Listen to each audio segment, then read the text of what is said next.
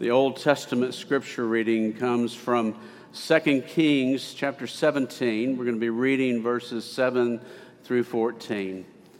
Hear the word of the Lord.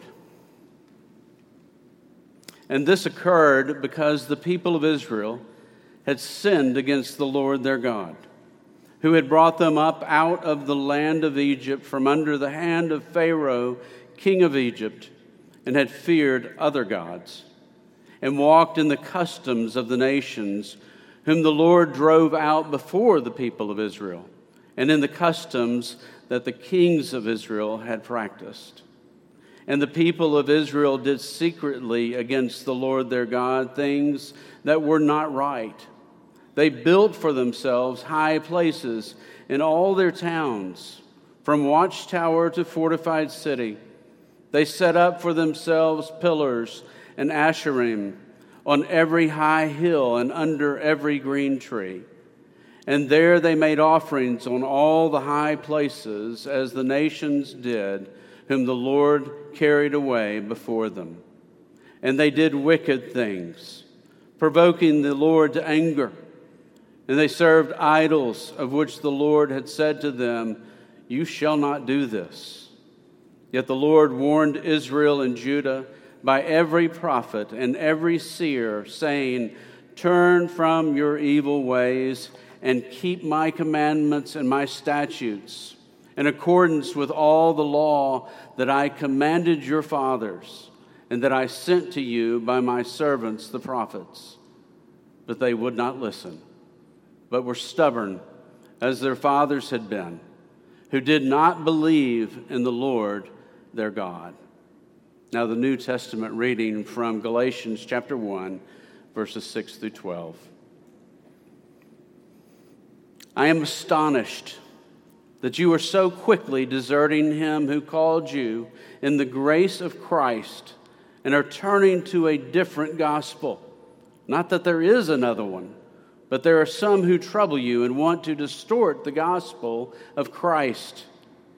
But even if we or an angel from heaven should preach to you a gospel contrary to the one we preached to you, let him be accursed. As we have said before, so now I say again if anyone is preaching to you a gospel contrary to the one you received, let him be accursed. For am I now seeking the approval of man or of God? Or am I trying to please man? If I were still trying to please man, I would not be a servant of Christ. For I would have you know, brothers, that the gospel that was preached by me is not man's gospel. For I did not receive it from any man, nor was I taught it, but I received it through a revelation of Jesus Christ. This is the word of the Lord. Thanks be God. This morning, we will take a break from the gospel, our study in the gospel of John.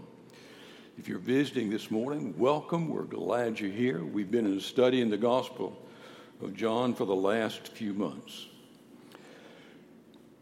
But today, as we've already commented, is Reformation Sunday. To be exact, this is the 506th anniversary of the Reformation. Some of you will remember the 500th anniversary that we recently celebrated in 2017. This morning, the title of our message is What was the Reformation and why should it matter to me? That's a question that needs to be answered. If you do a shallow search on the Reformation, you will be told that the Reformation began in October of 1517 when Luther published his 95 arguments, his 95 theses. You'll be told that the Reformation ended in 1555 with the Peace of Augsburg. Most reformers and scholars will tell you that the Reformation really began long before 1517, long before Luther nailed the 95 Theses on the doors of the church at Wittenberg. Men like John Huss, John Wycliffe, came along before Luther. And their lives and their preaching were what we would call or should call the preface or the dawn of the Reformation. The Reformation carried on in powerful influence long after the Peace of Augsburg, long after 1555. This morning, I want us to look back at the whole. Take a step back. We can read individual histories. Some of you have or uh, know so much about the Reformation. You've read in detail Calvin's Institutes, or you've read in detail the writings of Luther. But sometimes we lose what was really happening, what was really going on with the Reformation. And this morning I want to step back so that when you walk out of here in a few minutes, you will be able to say, This is what the Reformation was all about. This is what was happening. And if you can't do that, come back and see me uh, after the service, and I'll tell you again what was going on. We need to do this at Christ Covenant Reformed Church because the word reformed coming out of the Reformation is in our name Christ Covenant Reformed Church. By our name, we link ourselves with the great work of the Reformation. I can't do any of that, and you know that. And so we begin as we come to the scriptures every time by bowing and asking the Father to teach us. So let's pray together.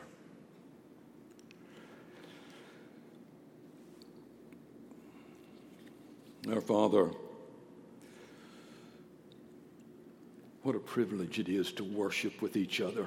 We worship individually during the week, but to be together with so many folks and join in prayers and join in hymns.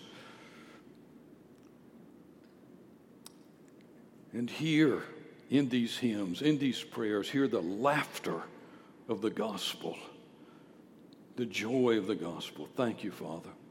And we bow before you now as your priests, a congregation of priests. You've assigned us the duty, the responsibility of praying for each other, of coming before you, praying for our families, praying for our children, our parents, our grandchildren, praying for each other as brothers and sisters in Christ, praying for the world around us.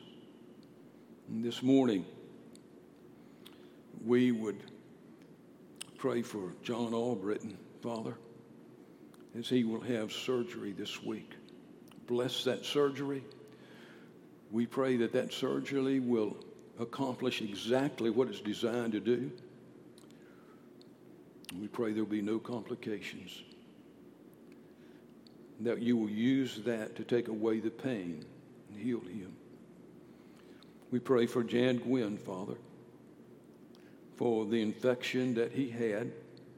We pray that, Father, the antibiotics will be effective and bring healing to Jan. We pray for Joan Schaefer that you will bring healing to her. For David Mattingly, we thank you for the positive answer to prayer concerning him. We pray that, Father, you would continue to bless. Give David many years yet upon this earth. Oh, Father, continue to use him powerfully in your church. We pray for Phil Halley again. Thank you for the healing you brought to him after the recent seizures. We pray that you bless Sally as she cares for him. Give her grace, Father. We thank you for the joy that she shows forth even now. We pray for Jana Kearney Jean Thomas and their grief and death of their father. Oh, Father, wipe away their tears. Wipe away their tears with your omnipotent comfort. We pray for Francis Montgomery and Mary Forsdick as they grieve concerning the death of their father. We thank you. We thank you that at such times as these, when death comes to us, we can say, Though I walk through the valley of the shadow of death, I will fear no evil, for you are with me. Our Father, we thank you. And now, as we turn to your word,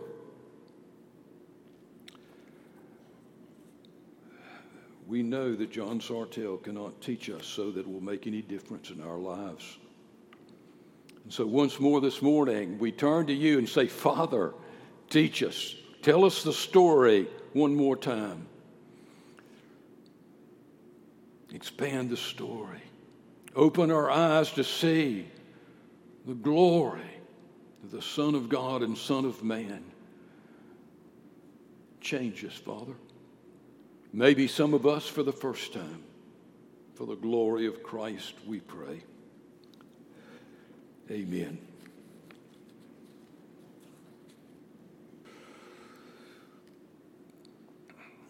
What was the Reformation? And why should it matter to us? This morning, I want to begin by drawing a biblical mental picture for us. First, I want us to see in this picture, covers the whole picture, a turbulent ocean. Not still, not calm ocean, turbulent. All kinds of things, as we look closely at this scene, all kinds of things are happening. The wind is blowing. It's not a hurricane, but it is a constant wind that can be felt. The sea is rising and falling as white caps roll across the surface. Just underneath the surface, strong currents carry water along in wide rivers flowing in different directions. There's movement everywhere. Now, why did I say a mental picture that is biblical? Many times in Scripture, Old and New Testament, the history of mankind, the history of the nations, is compared to just such an ocean, just such a scene. All the civil strifes inside of nations, all the wars between nations are symbolized sometimes in Scripture by a turbulent sea, moving and being moved in different directions. We saw this in our study in Revelation. At the end of chapter 12, in the beginning of chapter 13, let's look at it. Here, he looks at the people and looks at the history of the world, and it's a picture of turbulence, like a turbulent sea. Look at it. Revelation 12, 17. Then the dragon became furious. Now, the dragon is Satan, of course, became furious with the woman. That's the church. That's us. And went off to make war on the rest of her offspring, on those who keep the commandments of God and hold to the testimony of Jesus. And he stood on the stands of the sea. Satan stood. That's a strange picture. He stood there looking at the sea. And the very next verse, Revelation 13 1 reads, the Apostle John says, I saw a beast, and this is what Satan saw. I saw a beast rising out of the sea with ten horns and seven heads, and ten crowns on his horns, and blasphemous names on its heads. Satan is pictured as standing on the seashore looking at the sea. He's looking at an undulating, ever changing sea of nations. He's looking over a domain that he considers to be his own domain, his own kingdom. As the dragon watches, an extraordinary beast rises out of the sea. What's that mean? That is, he rises out of the disruptive, chaotic, cataclysmic, and rebellious history of the nations of the world. Now, that is how the arrival of the ultimate Antichrist is described in God's Word. Coming out of the sea, and that sea stands for the nations, the turbulent nations. Now, hold this sight of this turbulent sea Hold it in your mind.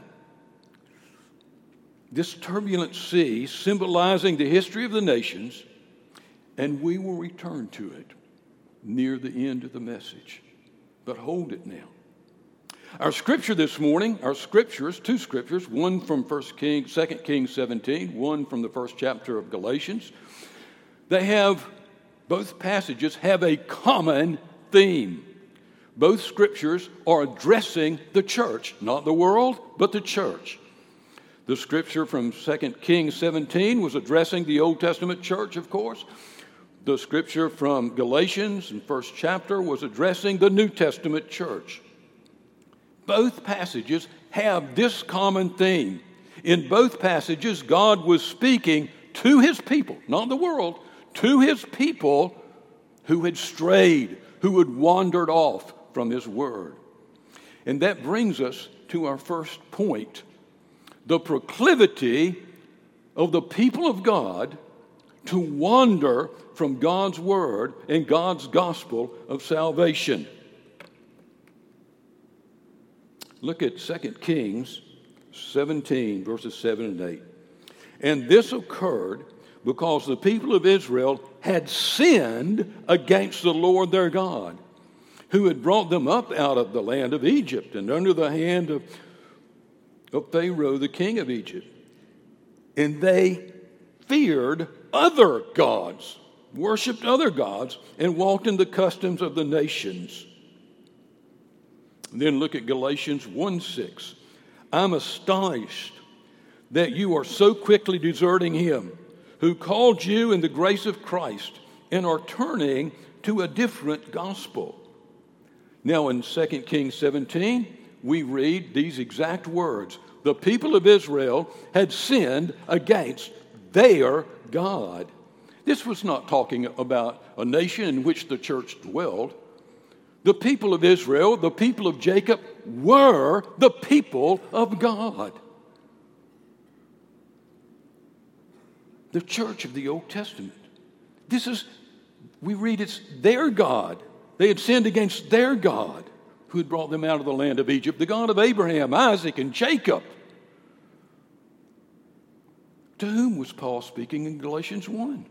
The church in Galatia. They were the followers of Christ in his gospel.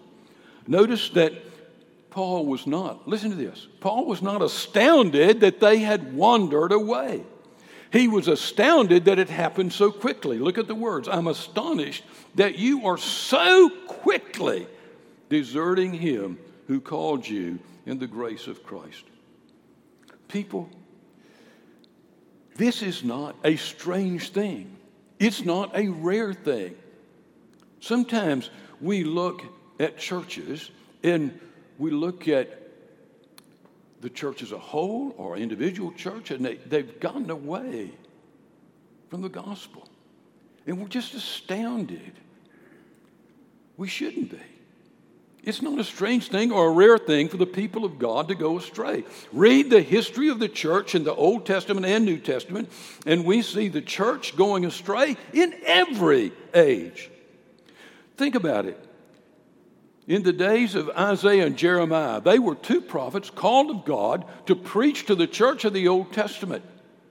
In a time of great judgment, God was judging that church severely.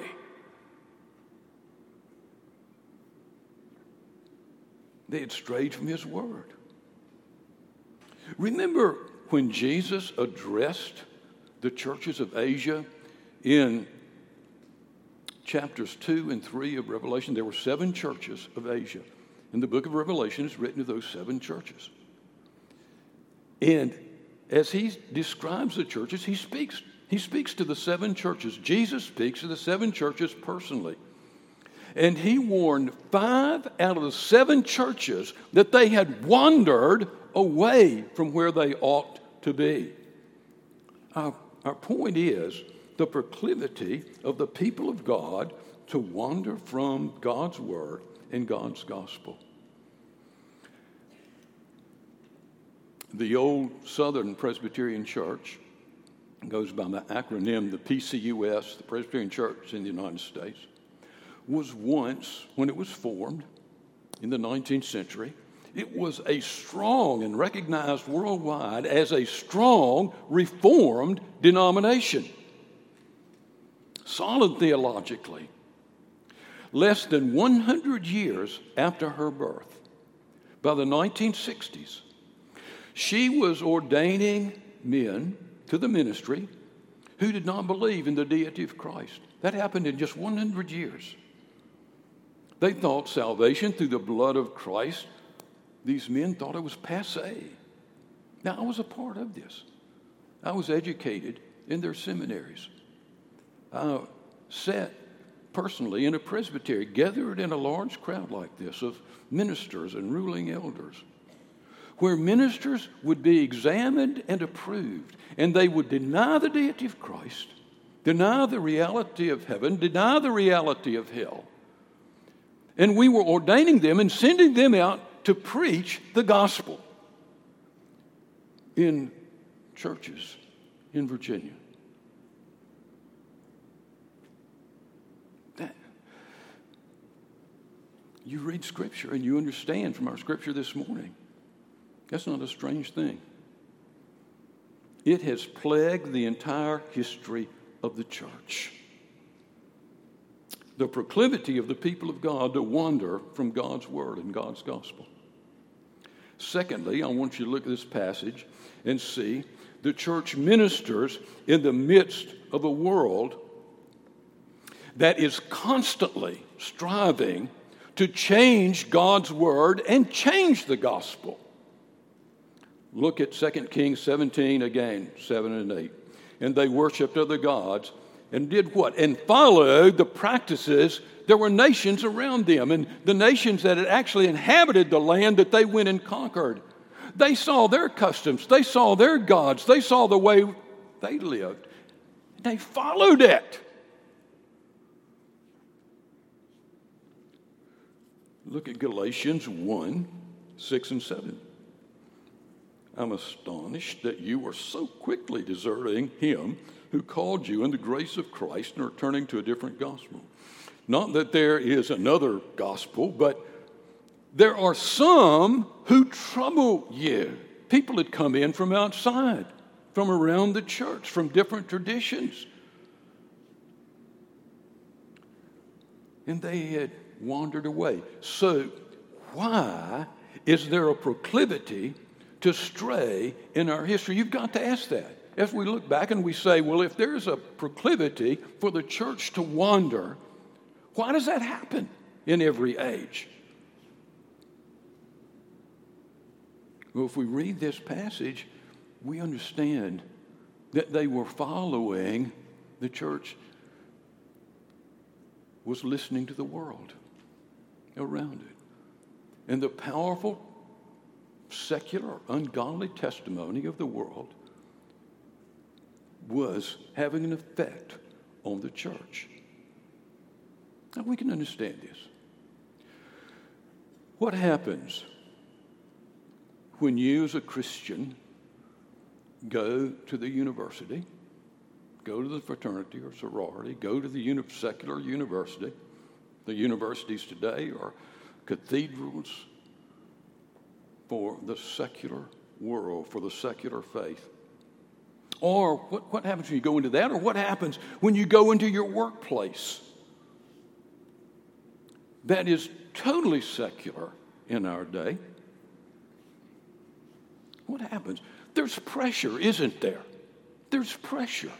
There's a draw to that. How many of us, I know so many college students had said to me over the years, John, what am I going to do? What am I going to do when I go to college? Am I going to be able to be faithful? They were saying there's a pressure there. The Galatian church adopted a different gospel than they had heard from Paul. The death, they concluded, the death and resurrection of Jesus was not enough to save. Something needed to be added to it. And so they added to the gospel. Christ alone was not enough. Grace alone was not enough. Faith alone was not enough. They were moving toward a man centered, something they could do, salvation. Think about this God had sent his son to take our sin, to take our guilt, to take our punishment. This great, awesome in, incarnation had taken place. God came in the flesh. He took our sins, our guilt, and our punishment.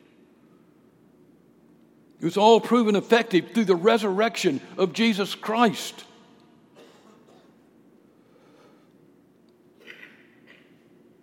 And here comes folks from the outside saying, No, you must be circumcised. No, you must keep certain traditions if you're to be saved. Just think they were looking at the Father in John 3:16 where God says, "For God so loved the world that he gave his only son." And they were standing there and saying, "God, that's not enough." Jesus dying on the cross. I was talking about this with somebody this morning dying, said, It's finished, it's paid. And here are people in Galatia saying, Jesus, that's not enough. Standing at the foot of the cross, that's not enough. That's why Paul was so angry. That's why he was pulling out his hair. This was an insult to the Father, it was an insult to Christ. What's the point? The church can be powerfully affected by the world around it. In our present culture in this country, let me ask you a question. Right now, today, in this country, is the church changing the secular world? Or is the secular world changing the church? Which is it? Jesus has called us, He's called us individually, He's called us as families, He's called us as a church to be salt and light out in the world where we live.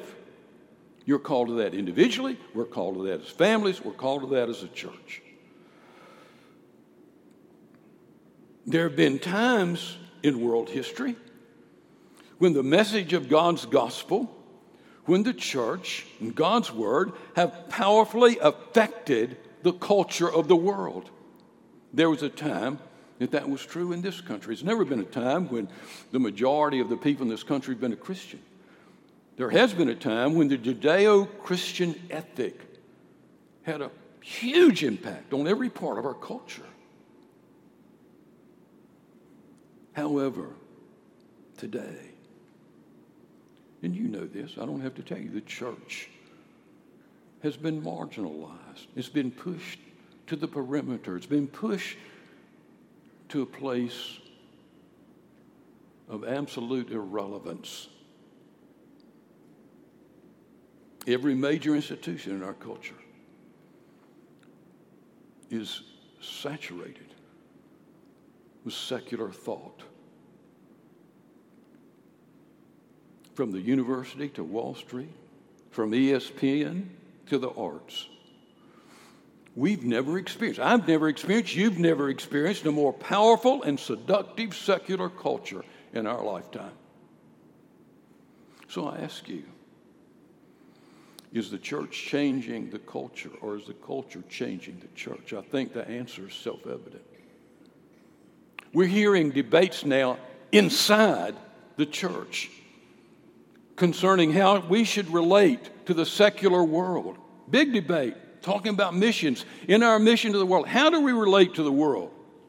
We're hearing that we must change our thinking. Church has got to change its thinking about such things as abortion. We must change our thinking about and our vocabulary about homosexuality. Now you say, Oh, John, we've been hearing that for a long time from the world. Yes, we have. But I'm not talking about hearing it from the world right now.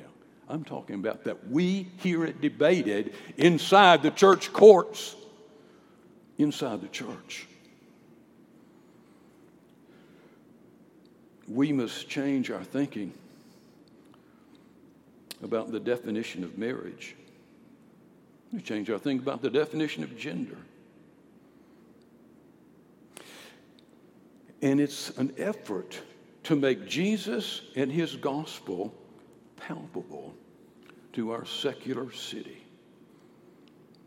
The church has got to fit in and be relevant, and that's the way we can be relevant.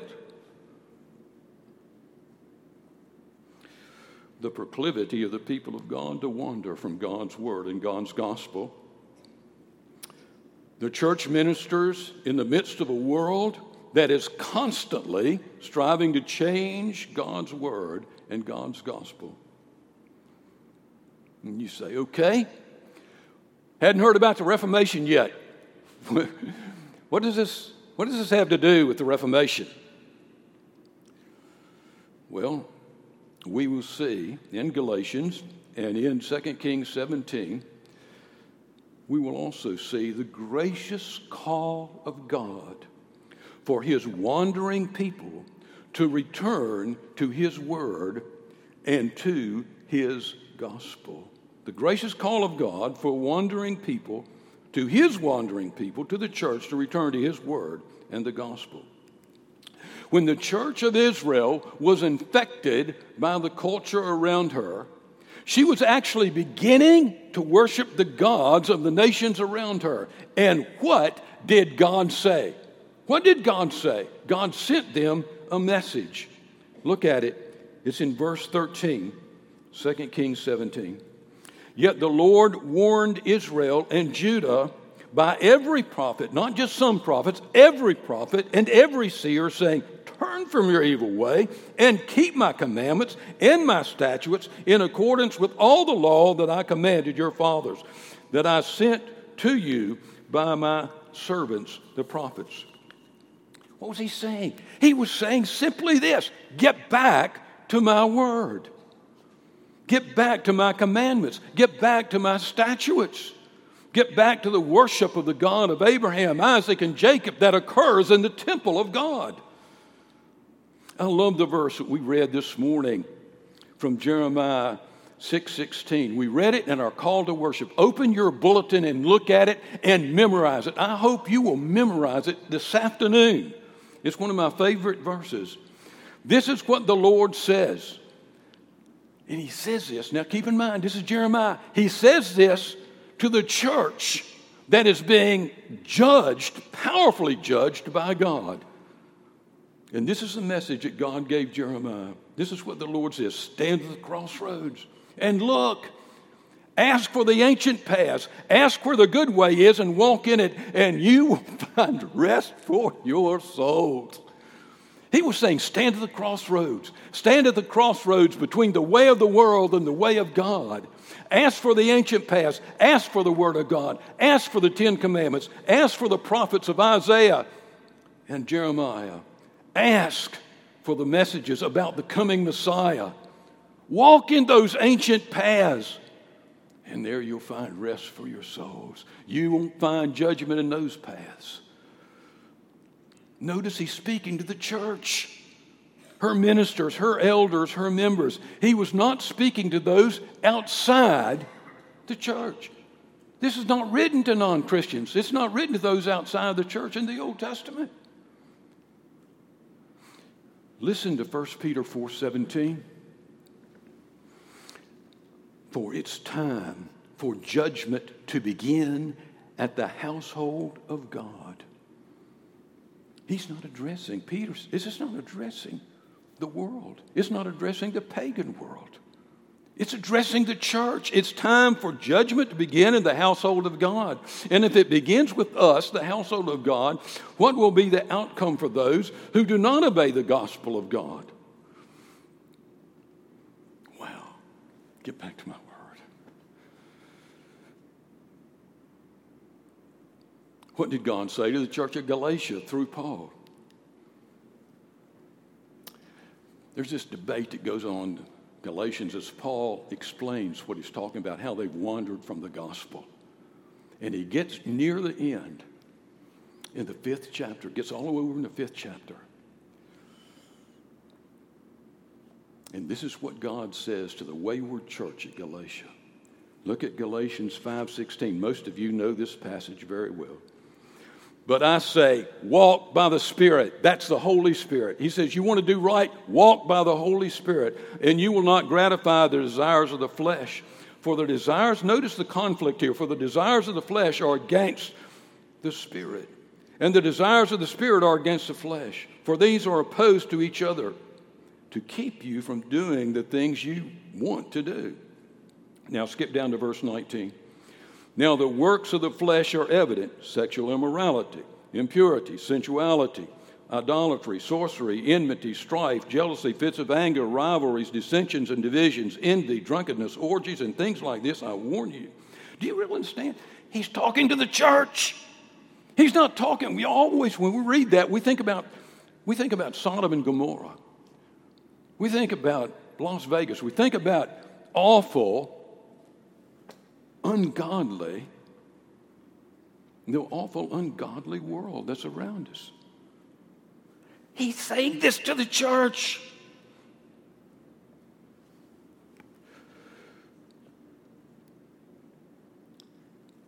Those who do such things, he says, will not inherit the kingdom of God. But the fruit of the Spirit is love, joy, peace, patience, kindness, goodness, faithfulness, gentleness, self control. Against such things there is no law. What's he talking about? He's talking about holiness. That is holiness. You know what holiness is?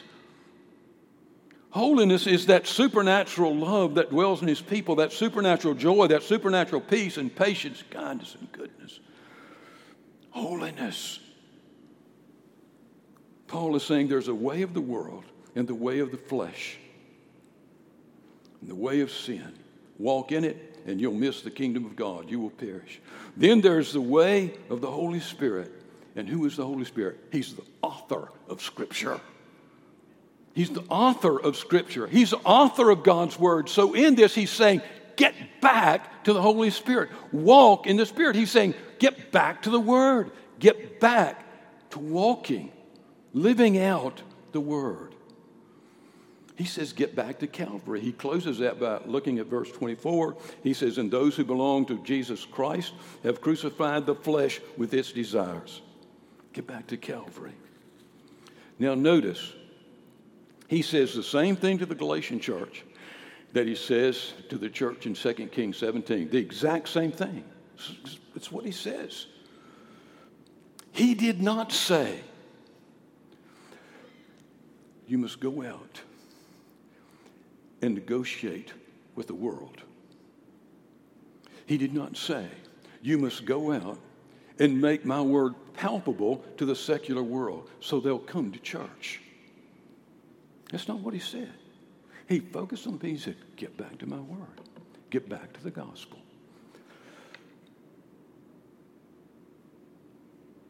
You know, that's what God was doing in the time we call the Reformation by all accounts, the church in the Dark Ages and in the Middle Ages was corrupt in her teaching, in her doctrine, and in her conduct. The church had wandered far from God, from God's Word, and from God's gospel. In a 200 year period from the 14th century to the 16th century, from the 14th century, the 1300s, to the 16th century, the 1500s, God raised up five remarkable men. Now, there were a lot more than that, I know, that were stars, heroes in the Reformation. But I just chose these five men. Five remarkable men, ministers, scholars, theologians. There was John Wycliffe, 1328 to 1384. He lived in Oxford, England. He worked in translating the New Testament into the language of the people to bring God's word to the people in their common language. Then there was John Huss. He lived from 1370 to 1415. By the way, there's going to be a test on these dates next week. Uh, from 1370 to 1415, he was in Bohemia. Now it's called the Czech Republic. He lived in Prague. The University of Prague was where he ministered. In 1415, he was burned at the stake for his faith, pointing the church back to Scripture. Then there was Martin Luther, 1483 to 1546. Then there was John Calvin, 1509 to 1564. Then there was John Knox, from 1514 to 1572.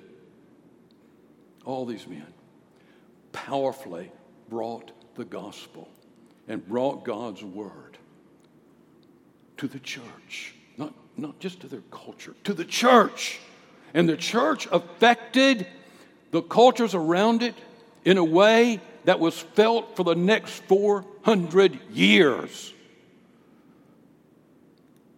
Notice he did not raise them from the same city or in the same country. They were all from different cities, different countries. They were calling the church to repentance. All of them. And their first words were so from Wycliffe on down, sola scriptura, back to the scriptures.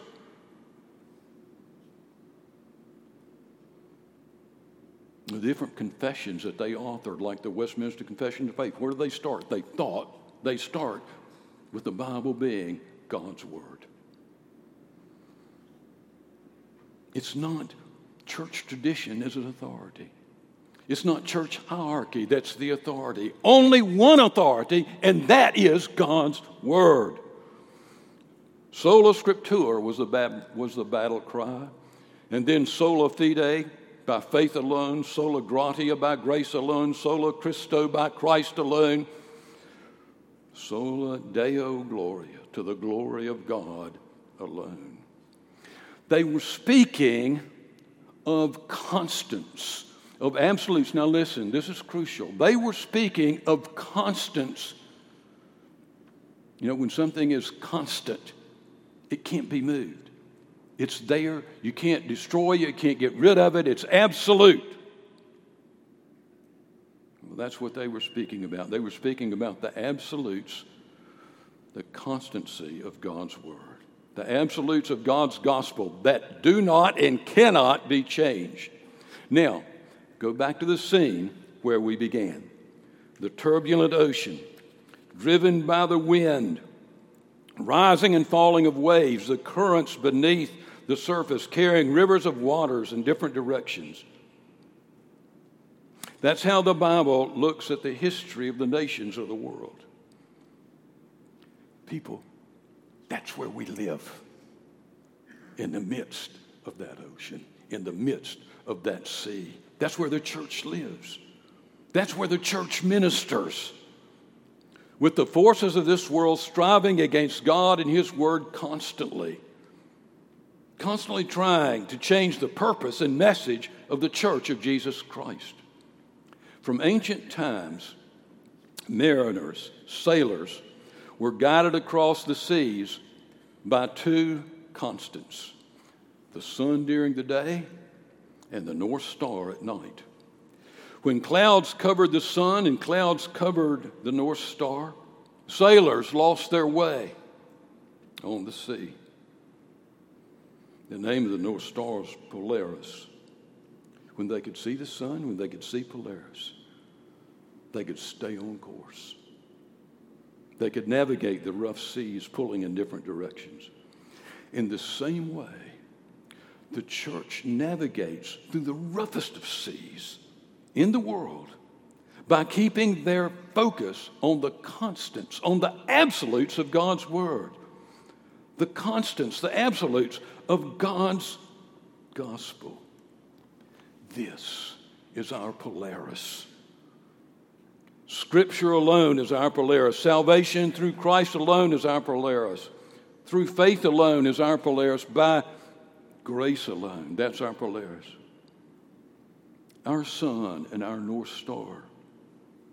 That is what Huss and Wycliffe and Luther and Calvin and Knox, that's what they were doing in the Reformation. They were saying there's a North Star, people. Follow it. There's our Polaris. You know, there's been many reformations calling the church back to her foundations. These are constants that are the only way we, as Christ's Covenant Reformed Church, it's the only way we'll navigate the rough seas in our present godless culture. Amen.